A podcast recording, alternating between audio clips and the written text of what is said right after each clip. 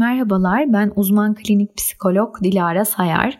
Mavi Balina, Momo, Mavi Bebek ve şimdi de Gangster çeşitli talimatlarla çocuk ve gençleri intihara, suça sürükleyen oyunlara bir yenisi daha eklendi ne yazık ki.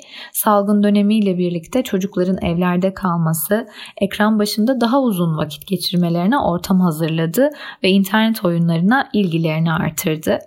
Doğru internet kullanımı çocuklara bilişsel düzeyde çeşitli katkılar sağlıyorken, yaratıcılıklarını destekliyorken çevrim içi oyunlar için aynı şeyi söylemek pek mümkün değil. Yapılan son dönem çalışmalarında çevrim içi oyunların içerik analizleri yaklaşık %89'unun en az bir çeşit şiddet içeren öge barındırdığını ve neredeyse yarısından fazlasının da ölüm içeren unsurlar barındırdığını gösteriyor. Oyun içindeki şiddet ve suç içerikli görevlerin tamamlanmasının ardından gelen seviye atlama, puan kazanma, lider olma gibi pozitif pekiştireçler çocuk ve gençlerin oyunla ilişkisini güçlendiriyor, eğlenceli vakit geçirmelerini sağlıyor. Elde ettiği bu oyunsal kazançlar akranları ile iletişiminde ona popülerite sağlıyor. Yani yaptırım alması gereken davranışlar sanal ortamda ödül ile karşılık buluyor. Dolayısıyla zaman içinde oyun içindeki şiddet davranışları normalleşerek çocuk ve genç için bilişsel olarak doğru kabul ediliyor ve gündelik yaşamına yansımaya başlıyor kontrolsüz tepkiler, suç işleme, küfürlü konuşma, öfke patlamaları, saldırgan davranışlar görülüyor.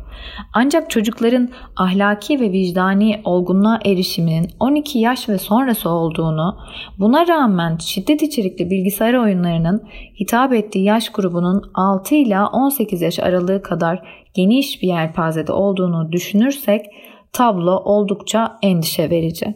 Bu endişeleri azaltmak yetkili birimlerin denetimi, ebeveynlerin, bakım veren yetişkinlerin takip ve kontrolleriyle ancak mümkün olabilir.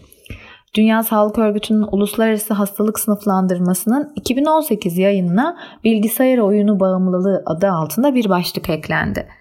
Ee, aynı zamanda ruhsal bozukluklar tanı el kitabı DSM-5'te ise kumar bağımlılığına benzer belirtiler listelendi.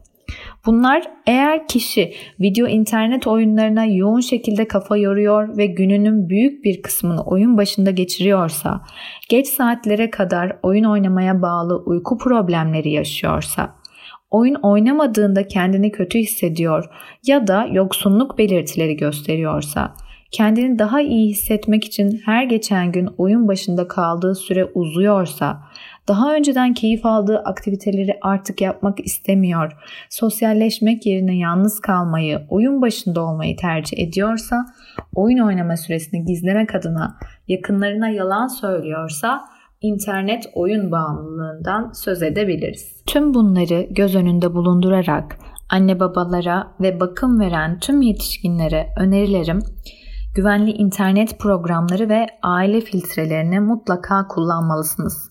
Çocuklarınızın oynadığı oyunların içeriklerinden haberdar olmalısınız.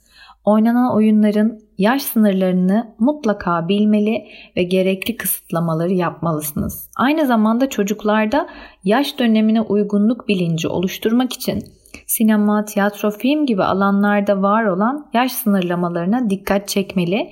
Çocuğunuzla bunu sohbet konusu yapmalı ve siz de ailecek bu sınırlara uymalısınız. İlgi alanlarını, sevdiği oyunları, takip ettiği içerikleri bilmelisiniz.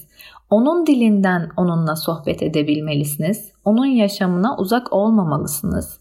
Çocukların sanal ortamda geçirdiği zamanı net şekilde sınırlandırmalısınız. Gün içinde ailecek ya da bireysel kaliteli zaman geçirebileceği fırsatlar yaratmalısınız. Ailesiyle, akranlarıyla ya da kendi başına keyifli vakit geçiren hiçbir çocuk başka seçeneklere yoğun şekilde yönelmeyecektir. Sorgulayıcı, yargılayıcı tutumdan kaçınmalısınız. Yasaklar yerine kurallar koymalısınız. Çünkü yasaklar çekici gelir, çocuğu yalana, gizliliğe iter. Ancak kurallar çocuğa güvenli alan sunar ve öğretici olur. Çocuğunuzda içe kapanma, sosyal aktivitelerinde azalma fark ettiğinizde aranızdaki diyaloğu daha da güçlendirmeli, birlikteliğinizi artırmalı, akranlarıyla iletişimi konusunda yönlendirici olmalısınız tüm önlem ve müdahalelerinizin eğer işe yaramadığını gözlemliyorsanız vakit kaybetmeden uzman desteğine mutlaka başvurmalısınız.